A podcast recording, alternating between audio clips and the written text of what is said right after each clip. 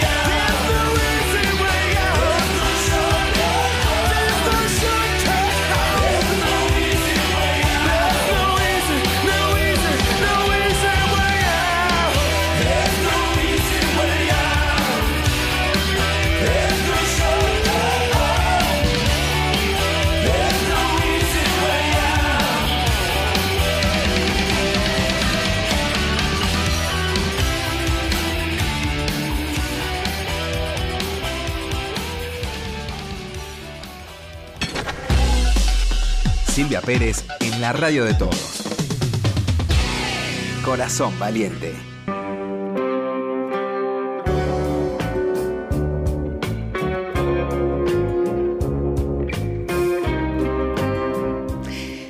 Continuamos acá en Corazón Valiente, el poder de los valores, con este planteo y esta reflexión que a mí me tocó un montón el corazón. Bueno, ahora voy a saludar. Hola Benjamín, muchísimas gracias por estar acá. Te agradezco que hayas venido. Marcelo, muchas gracias por estar acá, a los dos, de verdad, de corazón. Y bueno, eh, además de tener una gran trayectoria los dos, eh, acá tenemos a Benjamín Ávila que se ha destacado muchísimo por la película Infancia Clandestina que realizó en el año 2012 y si hay alguien que no la vio, puede ir esta noche mismo a verla, porque realmente es una película que hay que ver, desde todo punto de vista, no solo porque habla de la, de la historia de nuestra Argentina, de la dictadura, sino porque hay algo, un costado humano que creo que solamente lo podías relatar vos desde el lugar en, el que te encontrabas y, y porque viviste una situación muy dolorosa que tiene que ver con lo que trata la película, ¿no? Es autorreferencial. Claro, la, infancia clandestina sí es un, está basada en mi infancia y la de mis hermanos como punto de partida, no, no es este, autobiográfica literal, sino que está basada en... Y a partir de eso este, construimos con Marcelo Müller, que es un amigo brasilero, eh, armamos el guion de infancia y, sobre eso era, tenía que ver con un poco hablar de, de, esa época que yo había vivido, pero con una temática que me interesaba, que tenía que ver con el amor y que en realidad la, la, idea de la clandestinidad y la militancia no estaba solamente asociado con el, con el miedo, la muerte y la desaparición, sino también... Con lo que más conocemos todos. Que fue lo que más profundo que se vivió dentro de la militancia y dentro de la clandestinidad y dentro de, ese lugar, que era algo que yo sí recordaba y que no se contaba y a su vez visto desde el punto de vista de un chico que, que sí no representaba mucho a mi generación, que, que yo sentía que no estaba representada todavía en, en alguna película. Este, sí había películas desde el punto de vista de chicos, pero no de la manera en que nosotros concebíamos la... Desde esa vivencia. Desde la vivencia y sobre todo habían las películas que, que están contadas a través de chicos de la dictadura, tenían que ver con gente de la generación de mis padres. Claro. Entonces eh, siempre había una mirada culpógena con respecto a nosotros y nosotros los hijos somos un poco como hijos, somos más irreverentes o no tenemos ese lugar culpógeno. Claro. Y sí teníamos este lugar de poner en, tensión la, toda, la, toda la acción, desde, desde valorar lo infinito del amor y, y, ese recuerdo ante yo que tengo mi madre está desaparecida este el recuerdo del gesto mínimo que lo hace completamente enorme. Y también la idea de poder criticar, digamos, las dos cosas como hijo y poder debatir y, poner un poquito en una historia un poquito un poco más gris y más humana y no tan en blanco y negro y eso...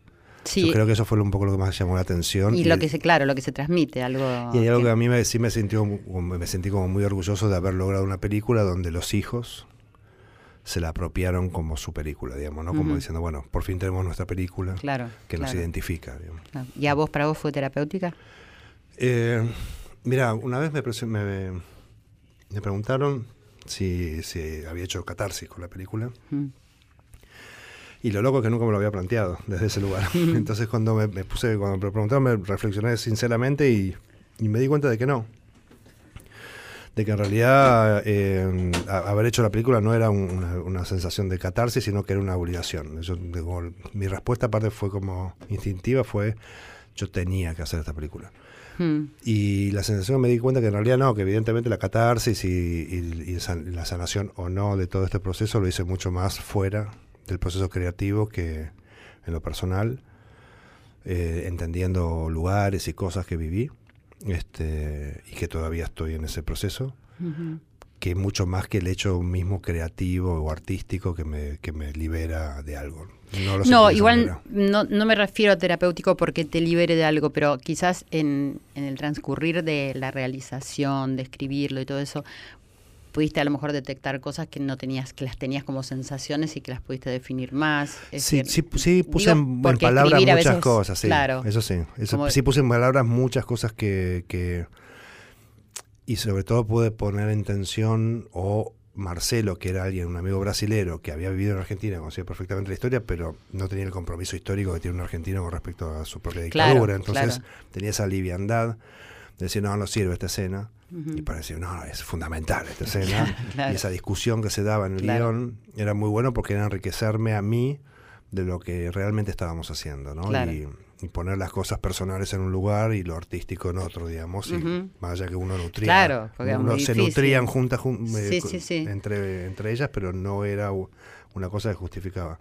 Sí, inevitablemente uno cuando va encontrando palabras a, a- a procesos personales de Sí, a lo artístico, sentimiento, emociones. tiene eso de, de poder yo hoy puedo hablar de cosas que quizás hace 10 años no, No podía, podías. no podía decirlas, no, no- tenía palabras para decirlas, ahora sí. Las tenías encerradas a lo mejor. Las tenía encerradas, exactamente. No, porque me fui a la película porque me pareció inevitable, ¿entendés? Nombrarla, porque realmente es, es digno de, de contar esta historia y de, ver la película. Pero bueno, vamos a- al, al encierro, que también te quería preguntar. Antes de, de este momento, donde ya está la realización de, de Encerrados, donde ya hay un montón de comentarios y donde vos estás parado en otro lugar, ¿cómo te llega la palabra encerrado y cómo se detona el- la idea y el concepto de... Mira, la historia concreta fue con Marcelo, con, con el mismo, mismo, sí, con lo- creé las cosas, con él creamos esta serie.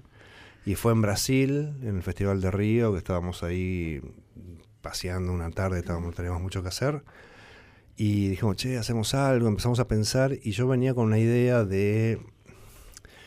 Me había gustado mucho el, en terapia, en el formato de media hora, de una sola locación. Estaba como con esa idea de algo chiquito y potente, digamos, ¿no? Y, y se lo conté, y dijo, che, ¿y si hacemos ascensores? ¿Viste lo que pasa con la gente cuando queda encerrada? Uy, qué bueno. Y empezamos a desarrollar ascensores. Y así se llamaba. Ah, se Ascensores. llamaba ascensores.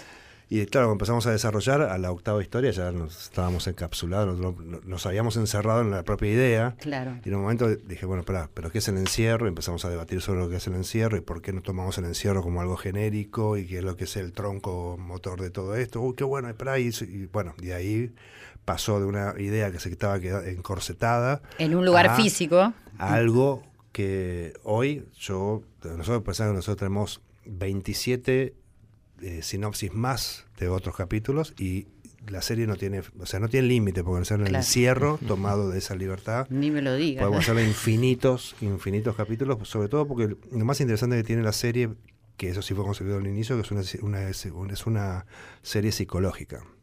Claro. Porque es una cadena de reacción. El encierro termina siendo una cadena de reacciones, ¿no? Uno nunca sabe cómo va a reaccionar realmente en un encierro. Y si estás solo o estás acompañado Por eso, también. para mí es una cadena porque está en lo que me pasa a mí, que choca con lo que le pasa al de al lado, que también es particular y dependiendo del estado emocional que estés, va a chocar y va a crear esta- lo, lo que nos gusta a nosotros los guionistas y eso, que es crear drama y construcción desde ahí, digamos, ¿no? Sí, sí, sí. Y a sí. ustedes los actores ni hablar, que les encanta decirlo valemos también, pero es que es muy rico, de realmente es muy rico crear desde ahí.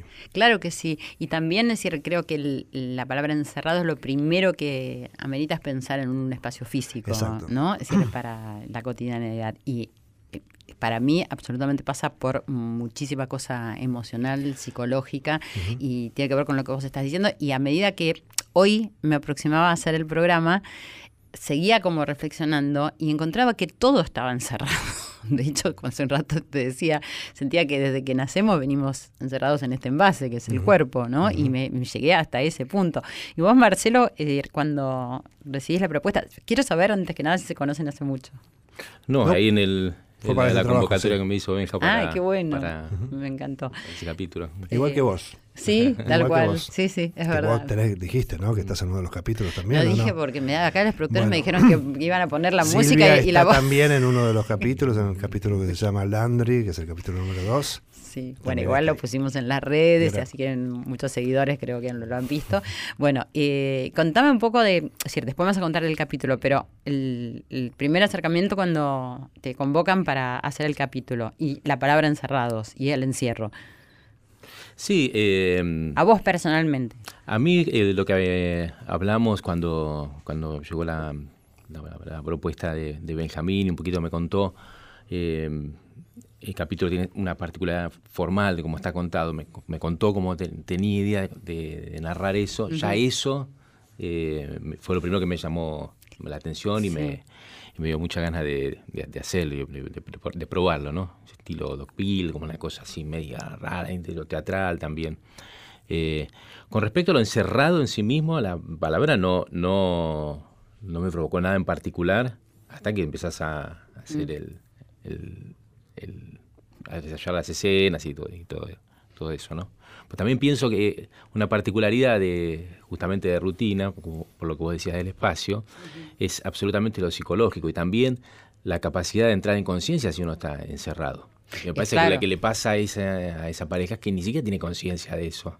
Algún malestar, es medio freudiano, ¿no? El malestar en la cultura. Algún malestar, pero bueno, qué sé yo, que lo tomamos como es el malestar naturalizado, eh, somos sujetos a lo que estamos este, eh, condenados a vivir así, bueno, y es así. Sí, bueno, se acomoda no, no mucho está tan mal. a la porque, incomodidad, claro, ¿no? El domingo comimos una facturita que estaba rica, entonces no está tan mal. Claro, sí. Vamos a contar un poco, es decir, que habla específicamente de la rutina en una pareja, el capítulo que vos protagonizás Claro, con, es un capítulo con- que va de lunes a lunes. O sea, es- con sí. Paula Rasenberg, sí, exactamente. Y, es, y ese lunes, el último lunes. es Ay, y mortal, te, ¿no? te- te encierra de verlo, te genera una sensación así como de estar, no puedo más, ¿entendés? O sea, de verlo a mí me pasaba, digo, no, no puedo más, como, y además esto que vos decís, y no se dan cuenta, ¿no? Claro, o sea, claro, no lo que me pasaba era, digo, Claro. no se dan cuenta de lo que les está pasando. Y- Otra situación en la cual por ahí nosotros estamos acá, nos quedamos encerrados y empieza, pero hay algo, un agente externo, si se quiere, que bueno, te toma conciencia inmediata de eso y bueno, vos después ahí verás cómo lo resolvés. Pero tal vez es un- uno de los conceptos de, de- o una de las situaciones de encerrados, eh, en general, digo, no lo digo por, por la Sí, sí. serie, en general, eh, de los más complejos, porque tal vez es parte de nuestra de nuestro cotidiano este moderno, ¿no? En muchas en, en muchas cosas. Y de preguntarnos eh, porque eso, eso es una son dos personajes muy frustrados y que no pueden descubrir esa, esa frustración hay un malestar pero bueno como se está acostumbrado con ese malestar Y este, falta también el diálogo, ¿no? El- Claro, es decir, sí, la, sí. la falta de comunicación, Ujú. es decir, de, de escucharse, de decir algo, que también se pierde, me parece, por el mismo encierro. ¿Y alguna vez viviste una situación eh, similar en una relación de pareja? Wow, se la tiro esa. ¿Viste? Bueno, me voy. No, que yo Metiéndonos soy, de hacer el saque fuerte. no, sí, Ahí claro. me, mi- me por, mira por Esteban. supuesto, por supuesto, sí, sí. Sí, también eh, no, no solamente de la, en la pareja, en diferentes situaciones a lo largo de la vida de uno, en diferentes Sí, ya momentos sé, de tu pero viste que la pareja es como un lugar donde es decir, Sí, no- se sí. tiende un poco a como Eh. enjaular esa zona y, si, y si no estamos, bueno, en realidad tenés razón que decir, en la vida todo el tiempo hay que estar atentos y presentes. Sí, sí. Digo, hay situaciones de rutina o de. Creo que está muy relacionado, o lo relaciono más yo con esta situación de naturalizar eh, situaciones de nuestra vida que tienen, en los cuales nos lleva a tener comportamientos que nosotros lo tomamos ya como, bueno, como es lo, lo- lo natural. lo que- y por ahí no, no son satisfactorios y no estamos bien ahí y estamos angustiados y no sabemos por qué. Bueno, hay, todo el tiempo hay que estar atentos a desnudar eso porque es complejo. Ahí en, en ese, en esa situación eh, eh, particular de la serie, bueno, eso lo puede ver. Lo puede ver el que está afuera, ¿no? El que lo mira. Sí, sí, claro. Bueno, Pero- pero es, decir, sí. es un buen incentivo para Sí. el que a lo mejor está viviendo eso, Sí, sí. aunque no sea exactamente igual. Exactamente. ¿Y vos, Benja? Eh, eh, sí. Yo creo que en realidad tengo la sensación que la dinámica de, mm, de la pareja. Creo que la vida es una rutina, porque ya, bueno, el universo, la Tierra es una rutina, ¿no? Es un sol que sale todos los días, cada 24 horas, digamos, eso es más rutinario que eso es imposible. Pero tengo la sensación que las- sí las parejas eh, es inevitablemente una rutina, ¿no? Y que uno va como construyendo sus propios, un- como si fuera el camino y la huella que volvés a caminar, ¿no? Y como que esa huella se va ahondando. Siempre al principio el pasto está, está lindo, no sé qué, pero después caminás y bueno, se, se marca el camino. Y eso tiene que ver un poco con la rutina. Ujú. La sensación es que, el, que por lo general en la vida moderna, o por lo menos yo ahora no, pero antes sentía como que era, eh, era un camino que me iba como este, enterrando, si te- te- ¿no? como si fuera que Sí. caminaba lo mismo todos los Sí. días y, y que en vez de ir liberándome, ir creciendo y me iba enterrando. Es como que sí, te va matando. Y me ha pasado eso con, con- con algunas relaciones, que uno la sensación es como que ya se pierde lo novedoso, como si lo novedoso fuera lo que tiene vida y no Claro. lo, lo que estás viviendo solamente. Y que y me parece que yo por lo menos a esta edad me empiezo como a valorar eh, como cosas muy vitales lo cotidiano y, y las cosas lindas de, no sé, de la comidita y la y el, y el sol y el jardín o el- la terraza, no sé, empezar como a valorar cosas de esa rutina que antes, si no estaba en el esplendor vital del tacto y del contacto y la, mina, y la, la mirada y el, y el amor y la intensidad de ese lugar, era un poco más complicado. Quizás es todo un poco más chiquito, ¿no? Y más simple. Exacto, digo, creo que ahora cuando uno va creciendo, o por lo menos, o, o- o la- o- las heridas son se cicatrizan y entonces uno, uno puede mirarlas de otra manera, aprende, ¿no? Y, decide y entiende que uno está en otros lugares y no solo en el lugar que está preestablecido. Porque también eso, mira, interesante como reflexión, la rutina cotidiana no está puesto en el vínculo con una pareja, sino que también está puesto en el camino que, la, que socialmente uno transita. Que Claro. tiene que ver con los gustos, con los deseos, con lo que debería ser, con lo que no sé qué. Cuando en realidad hay gente que es maravillosa, que tiene esa libertad que uno lo mira afuera y dice, uy, que mira qué, qué libertad que tiene. En realidad quizás es alguien que está conectado con el transitar su propio deseo y que y mucha gente que se queda, yo me acuerdo de mi abuela y mi abuelo, yo no sé cuán felices en términos de lo que hoy la felicidad es, Sí, que quién puede pero ser. nada, se amaban. Y esa rutina de que mi abuelo comía con su cucharón la sopa, sea verano medio, yo soy de Tucumán, imagínate el calor que hacía en, Sí, en verano, Sí. comía todos los días su sopa antes, al mediodía y a la noche, antes de comer. Y mi abuela se lo preparaba, y mi abuela cocinaba horrible, digamos, pero mi, mi abuelo feliz. Y tenían esa rutina, se terminaban de comer, se levantaban los dos, se ponían la tele en la puerta del cuarto y se dormían una siesta. Digo, y esa rutina, y eso era algo para ellos maravilloso. Claro, porque también depende, decir, siempre tiene que haber el factor psicológico y emocional, ¿no? Porque esa rutina a lo mejor eh, para ellos era lo mejor Es- que les podía pasar en la vida y temían perderla quizás, ¿entendés? Si no la tuvieran a lo mejor era algo como que les hacía daño. A, a mí me parece que hay todo el tiempo un ir y venir en esto del encierro, ¿no? En un encierro que uno puede también eh, elegir y determinar que eso te hace bien y que puedes salir y que puedes volver a entrar. Claro, que el encierro Y- como algo negativo, el encierro es algo negativo. El, el término no nos lleva siempre a una negativa. Pues sí, en cambio, la rutina podría ser que no sea negativa, aunque uno puede estar encerrado en la rutina o no. También la palabra encierro, yo me pongo a pensar ahora mientras vos lo decís, yo estudié, es decir, con, con un científico de la NASA, cuando estudié en programa de valores, que decía que nada es negativo ni positivo, es depende de la connotación que nosotros le Exacto, demos. Entonces exacto. también, sí, a los ojos de todo el mundo hablamos de encierro y es como, uh, es Exacto. algo malo, pero también depende de esto, de la connotación que le estamos dando. Exacto. Bueno, vamos a ver qué, qué connotación le seguimos dando porque me pidieron una pausa. Bueno. ¿Me pueden esperar? Estamos ¿Cómo con no? Benjamín Ávila y Marcelo Subioto y hablando del encierro y de nosotros mismos. Ya volvemos con más Corazón Valiente. Corazón Valiente, segunda temporada en Nacional. Corazón Valiente, con la conducción de Silvia Pérez.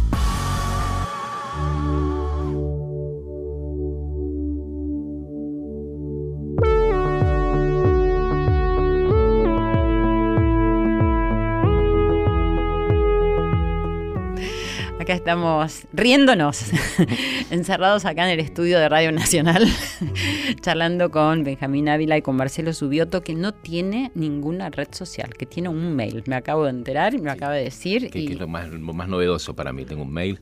Es, acá es novedoso tener un mail. No, tenés WhatsApp, perdón, tenés WhatsApp Ah, también. tengo WhatsApp, sí, porque en una época en que viajaba mucho por, eh, por, por giras de, de- de teatro, mis hijos solo me daban bola por ahí. Entonces este, tuve que comprar un celular Bueno. que, porque el que tenía no tenía WhatsApp, realmente era un. No Claro. sé qué era un Movicom, no sé qué era el celular que tenía.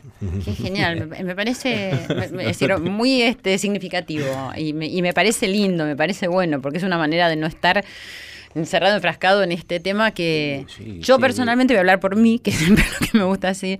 Eh, mm, creo que me justifico con el tema del trabajo y creo que sirve, pero todo creo, porque no estoy muy segura. Sí, de todas formas, creo que sirva.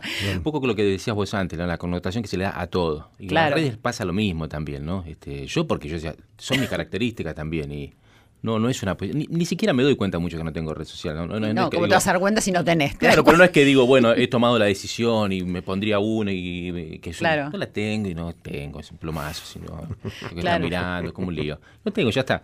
Pero no, no es más que eso. Y, pero igual de todas maneras, por ejemplo, yo uso mucho mucho YouTube, sea, uso el internet porque veo muchísimas cosas, viste que YouTube es una porquería cosas muy interesantes, muy conferencias, facultad libre de Rosario, una facultad de filosofía preciosa que suben este Sí, hay muchas charlas muchas interesantes, charlas. sí. Pero no y- tengo red social, no tengo. Y cuando haces teatro, que haces mucho teatro, o sea, yo la verdad te voy a decir, pues yo soy sincera, te conocí eh, viéndote en, en este capítulo de Encerrados. ¿Cómo se llama el capítulo? Eh, rutina. Rutina se llama, bueno, justamente. El número cuatro es, vamos diciendo, así para que la gente le, le dé ganas. Y por eso te presenté como un grande de la actuación, porque pues se siente, se ve. Después vi que tenés una trayectoria enorme es decir, y también muy particular, donde es decir, elegís mucho lo, lo que querés hacer, el tipo de trabajo, te gusta la investigación. ¿Qué es lo que te, ¿Qué es lo que te mueve a, hacer decir, tus trabajos, a elegirlos, a aceptarlos? Porque también eh, leí en una nota, creo que en La Nación, que dijiste que si sabes que no lo vas a hacer bien, un trabajo no lo aceptás. Y ahí eso me, me, generó crítica, que está mal, pero me generó. Sí, creo que fue una interpretación de, de Carlos. Ah, ahí también. está. Eh, ahí está, ahora me parece más em, lógico. Pues, pues es raro que un, un actor, ¿no? no, no, no, no, sé que al contrario, lo que yo es que, es que justamente lo que me atrae es saber que uno puede hacer un trabajo, sobre todo en teatro, que, que el teatro, a diferencia de cualquier otra eh, rama de lo audiovisual, del cine, la televisión, el teatro es más eh, deportivo, ¿viste? Es esa noche y después la otra y la otra. Es el cuerpo Eh, todo el Bueno, tiempo puede ahí. ser que a veces no salga bien. A mí Claro. eso me atrae también. Claro. Y, y voy con eso, pero no, no. No, y además tampoco es que. No, yo eh, soy un laburante, digamos. Yo trabajo, así que trabajo de lo que eh, me, me llaman para trabajar y está bueno. En general, la verdad que tengo la suerte que me llaman para hacer cosas que están buenísimas. Pero no es que. No es que. eh, tal vez de más joven sí elegí más cosas, pero ya hace muchos años que, que tal vez eso me dio un perfil, entonces mis laburos van hacia un lugar, pero eso tiene que ver con la gente que me convoca también. Pero harías, es decir, eh, un, teatro comercial, por ejemplo, si te convocaran, Sí, por sí. decir, como, como una experiencia, o sea, no No, tenés para, reparos para- con... para- para mí las cuestiones éticas y políticas no pasan por ese, por ese lugar, no pasan por ahí. Pasan por el cotidiano, pasa por, eh, por cómo te vas a comportar con la persona que vas a, Por la a trabajar experiencia en que ese tenés. día, sí, por la experiencia, sí, sí. sí, sí, sí. Si, te- si tengo suerte y estoy con barro el trabajo y a mí eso que me ofrecen no me está gustando, no me sirve, digo que no. Y si no, tengo que trabajar, ¿qué va a? Claro, está perfecto. Es está más sencillo. ¿eh? Para, Sí, para mí, sí, buenísimo. sí. ¿Y cómo te resultó, Benjamín, trabajar con nosotros? con, tantísimos actores, porque vamos a contar que esta serie, que tampoco era una serie para Netflix, y después quiero que me cuentes eso, porque a mí me parece un encierro tan grande de Netflix. O sea, eh, vamos a dejarlo para después. Eh, son 13 capítulos con diferentes actores, cada uno de los capítulos. Cada capítulo son, cambia completamente el elenco, cambia la historia, el tipo de encierro, cambia la estética, cambia, fue... Podés mirar el que quieras, el 5, el 4, el 3, el, el orden, 1, sí. decir, yo, yo le di un orden, no, no están como preconcebidos así, pero cuando vino lo de Netflix iba un orden y dije, bueno, a ver, y entonces me empecé a pensar la gente por dónde entrar y cómo iba a ir entendiendo la idea del encierro. Le di ese orden, pero después hay gente que lo está viendo Claro. en desorden, cada uno lo Es ve que como esa es una de las ventajas que tiene una Tiene serie algo que como de rayuela, digamos. Yo te diría, bueno, Mm. miralo en orden, pero si no, el- mirátelo como quieras. Sí, digamos, pero a me ¿no? parece que a mí a la gente le gusta eso, ¿entendés? Bueno, puedo mirar este sin seguir el orden, Total. aunque sea tener ese permiso, Sí, ¿entendés? totalmente. Eh, bueno, y te preguntaba cómo te resultó, es decir, mm, abordar. el Fue tema. maravilloso. Digo, para mí, a- filmar en cer- yo me acuerdo cuando terminé de filmar, dije, yo podría estar toda la vida filmando encerrados. Digo, y que edite otro, que la monte otro, que la promoción, digo, que haga todo otro mientras yo sigo haciendo encerrados toda la vida. ¿Sabés que me acuerdo? Yo, perdóname que te interrumpa. eh, en un momento, yo no me acuerdo si fue en un ensayando o cuando ya estábamos filmando, que vos dijiste. No lo puedo creer, estar viendo que sucede todo esto que alguna vez pensé e imaginé. Y a mí me, me- me dio una emoción, eso, es decir, mi- mira lo que recuerdo de tantas cosas buenas que pasaron en la filmación, que fue todo, pero mm, eso me pareció tan lindo que te pase. Total. Es que yo, a, a mí me emociona mucho, a mí, bueno, yo como director me fascina trabajar con los actores. Entonces, Mm, se este, nota. ¿No? Y, y me encanta crear con los actores, eso es algo como muy concreto. Y, y me fa- como yo hago la cámara, ese ida y vuelta, ¿no? Que en general, digamos, no lo hace un director, vamos a aclarar para Claro, la gente que no eh, sabe. digo, hay po- muy pocos directores que, que le- les interesa o les gusta o se sienten cómodos, digo, lo, lo que sea, haciendo cámara. A mí me pasa al revés, yo no puedo dirigir si no hago la cámara, digo, me, me pasa como al revés. Y, y como también me gusta jugar con, el, con la improvisación y el azar, eh, y a los actores también les fascina, Mm. y también les fascina el, en, en- en audiovisual no cortar la energía, por lo tanto yo hago tomas muy largas y a veces no corto y vuelvo al inicio como para que no se corte la energía. Eso alienta muchísimo. Y eso va profundizando, digo, todos empezamos a profundizar y como improviso mucho la cámara, hay algo de la creación colectiva que sucede en cada toma. Sucede. Salió y más o bueno, después vamos de vuelta, ¿no?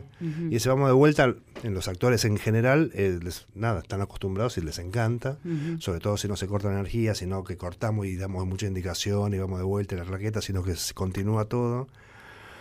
Y eso fue durante dos meses de rodaje, todos los días. O sea, ¿qué, qué más podía tener?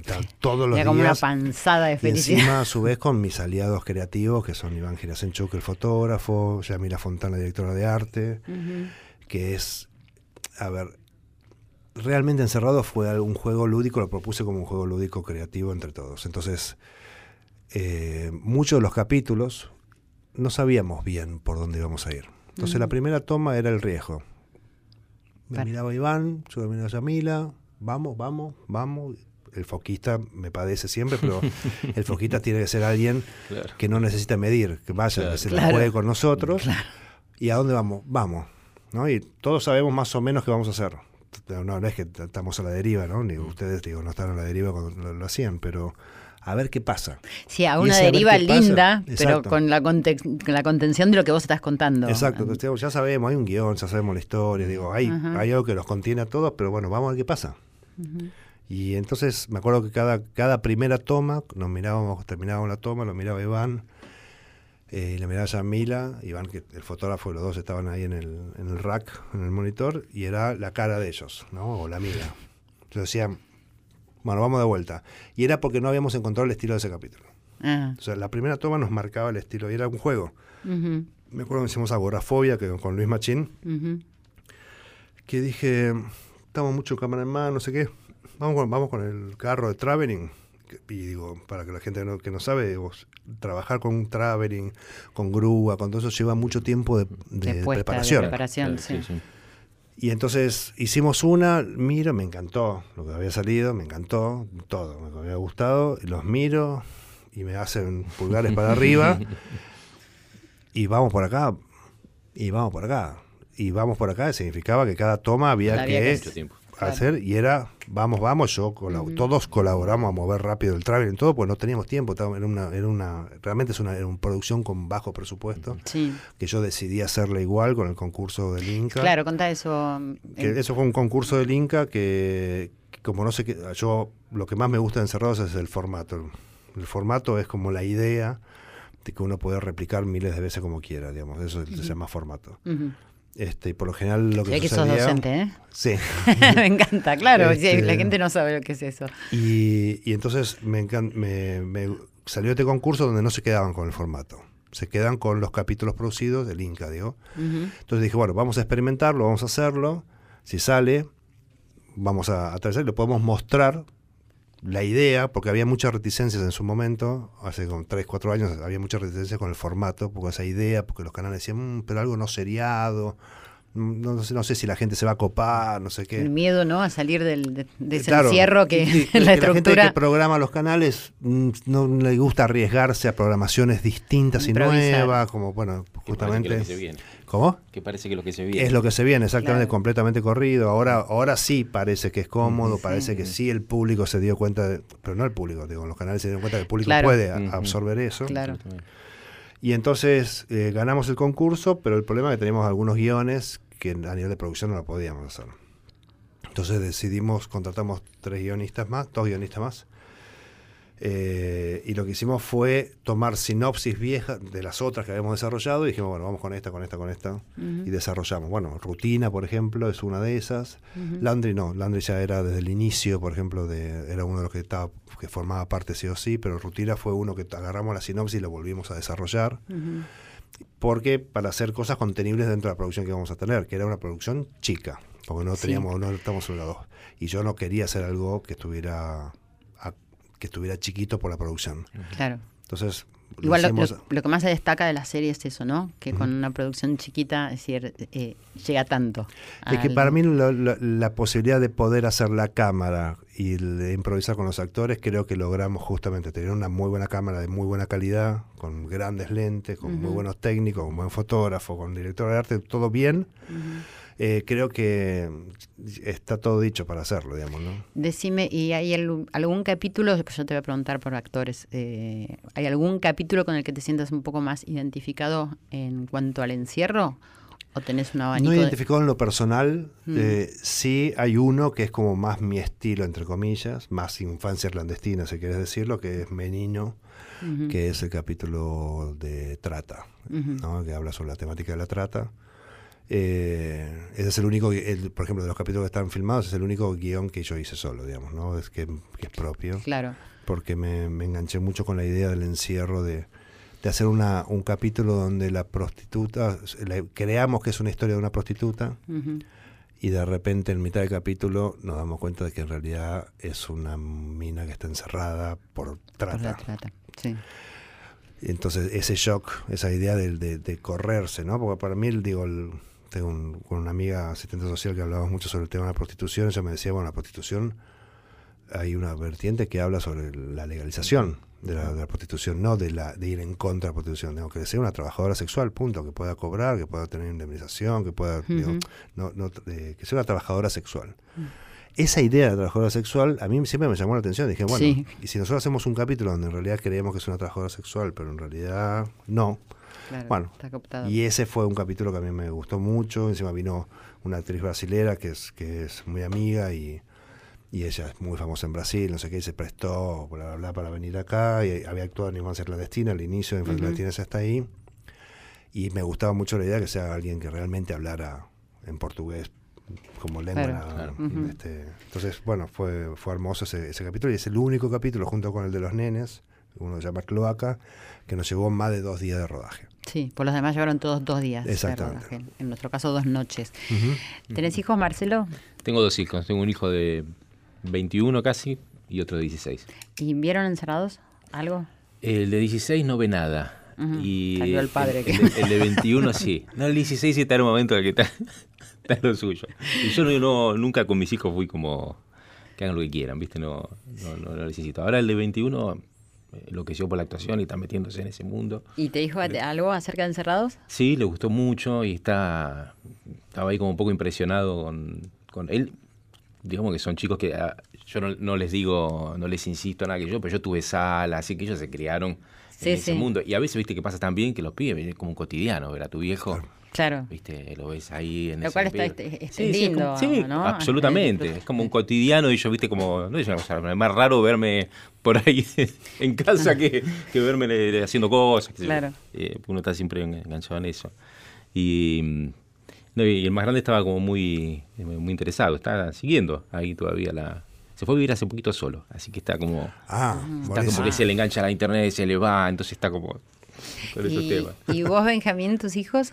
Eh, tienen 16 y 13. ¿Vieron? Este, sí, sí, vieron, vieron, vieron. Eh, es más, el, el más grande ahí en su colegio promocionó y mucho y para que lo vean sus amigos. Vimos un día, había como seis, todavía no había salido en Netflix y, y, le- y los quería como usar como testeo, a ver qué onda. Chico de 15, 16 años, dije a ver cómo pega una cosa así, entonces le mostré tres. No, le mostré uno, le dije, ¿quieren ver otro? Sí, sí. Terminó, ¿quieren ver otro? Sí, sí. Y se vieron cuatro al hilo y dije, bueno, eso es una muy buena señal. Sí, buenísimo. Porque aparte de esa edad te dicen, no, sacan Claro. el celular. No, y- claro, y total, te no. anulan, o se reenganchan o Claro, nada, o se van. exacto, así que- ¿Y, y algo te dijeron acerca del encierro?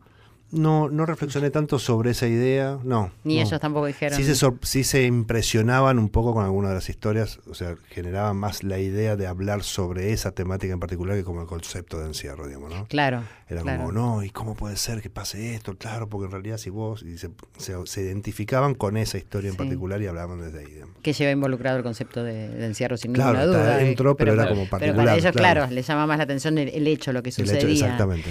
Y en relación a la sociedad nuestra, ¿qué podemos decir asociándolo a la palabra encierro? Mm. ¿Estamos un poco encerrados?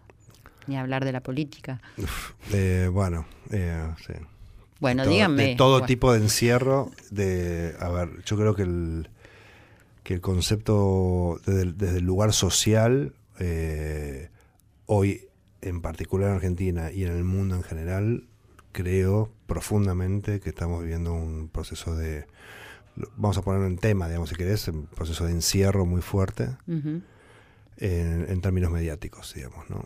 este, y tengo una sensación que la desinformación que se está logrando a través de la super superinformación, de esa Sí. cosa de hiperinformación supuesta, cuando en realidad Toxizo- sí, muy tóxico. no hay información, no hay transmisión de, de información.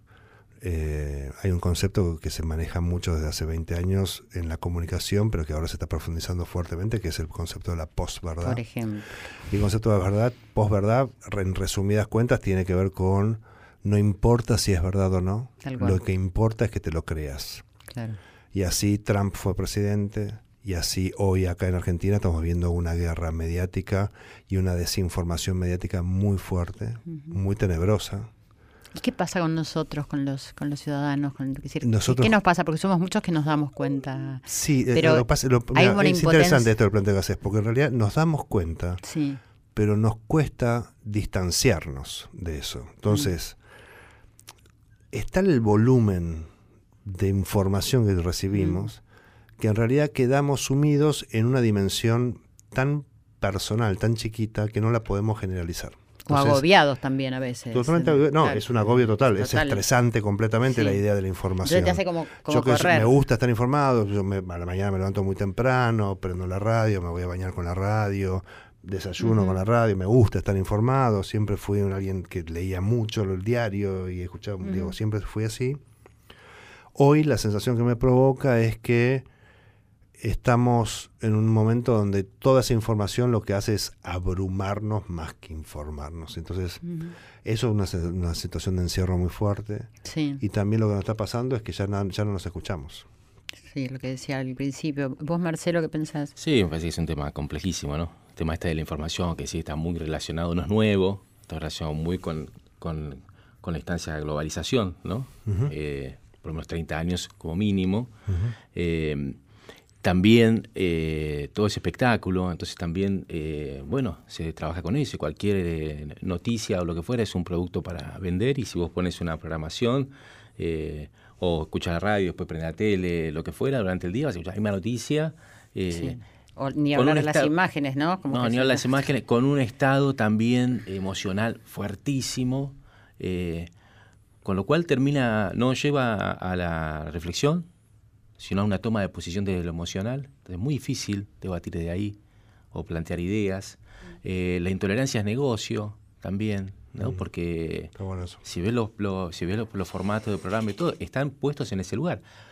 Y lo que me- a mí más me sorprende es que, no- que nuestras subjetividades empiezan a estar condicionadas por eso.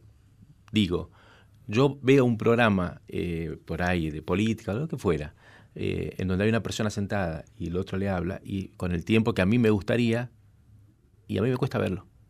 Y yo me doy cuenta que tengo en mi cabeza que me está apurando. Y por ahí quiero ir a hacer un zapping. Y tengo que empezar a luchar con algo que ya esté introyectado, ¿viste? Claro. Que no tiene que ver con que vos tengas ideas claras. Tiene que ver que, que hay un. que el sistema es más complejo. Y está en el cuerpo. Entonces es muy difícil. eh, no alcanza con que vos puedas señalar algo nada más, ¿viste? Saber que vos también vas a estar con ese. ese virus lo tenés metido. Tenés que hacer un laburo cotidiano, casi te diría, y constante para poder salir de ese lugar al cual vos estás empujado todo el tiempo. Y muchas veces para nada, porque eso tiene una propaganda. Sí, pero también lo que yo le preguntaba a Benjamín, ¿no? Es decir, ¿qué hacemos, ¿no? Con los que nos damos cuenta, y bueno, la propuesta un poco del programa es eso, tomar conciencia, digo, siempre como para tener una mirada buena, ¿no? Como que se vea el sol. digo, Sí.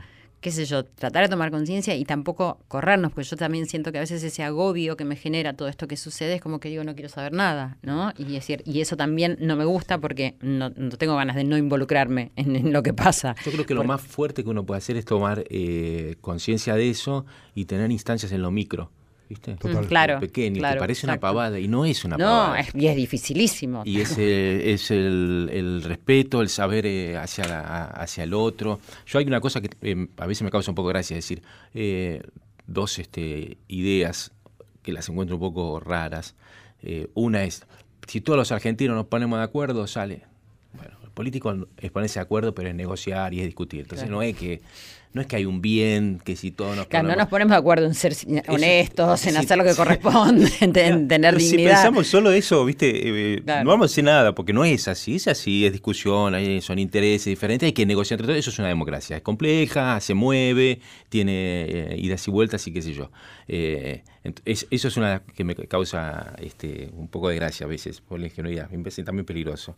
Y la otra también es, tenemos que escucharnos y respetarnos, no es nada más eso, porque yo muchas veces lo escucho eso, o conozco, nosotros nos movemos en medio, que yo conozco a una persona que me están dando esas clases, y después yo sé cómo tratan, no sé, al asistente.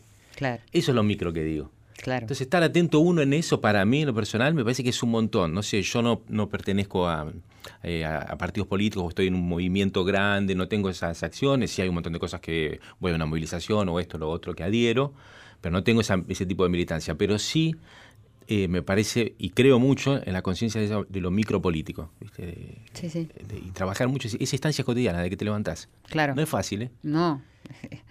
Es lo que perdimos en realidad y lo que hace que, estemos en, aquel, en aquella punta. Bueno, me están diciendo que no tenemos más tiempo. Oh, ya. Sí, pasamos una hora tan amena y tan agradable. Estamos, está mirando el reloj si pasamos una hora y cuando me ponen esta musiquita, quiere decir que terminamos. Les quiero agradecer mucho. Estamos con Benjamín Ávila y con Marcelo Subioto. Eh, estamos hablando del encierro, estamos hablando de la serie que está en Netflix y al final no contamos que la primera vez que la llevaste no, no te la aceptaron.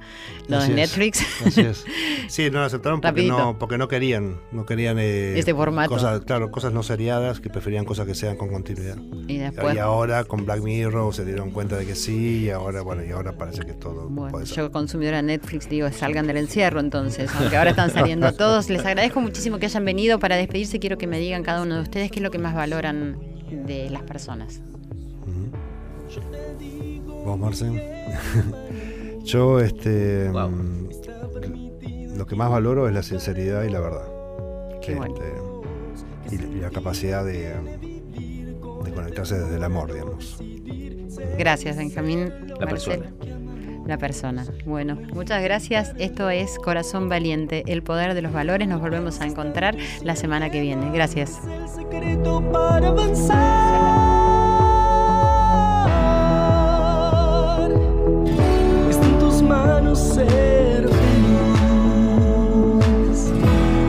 Más y cree en ti. Empieza a vivir.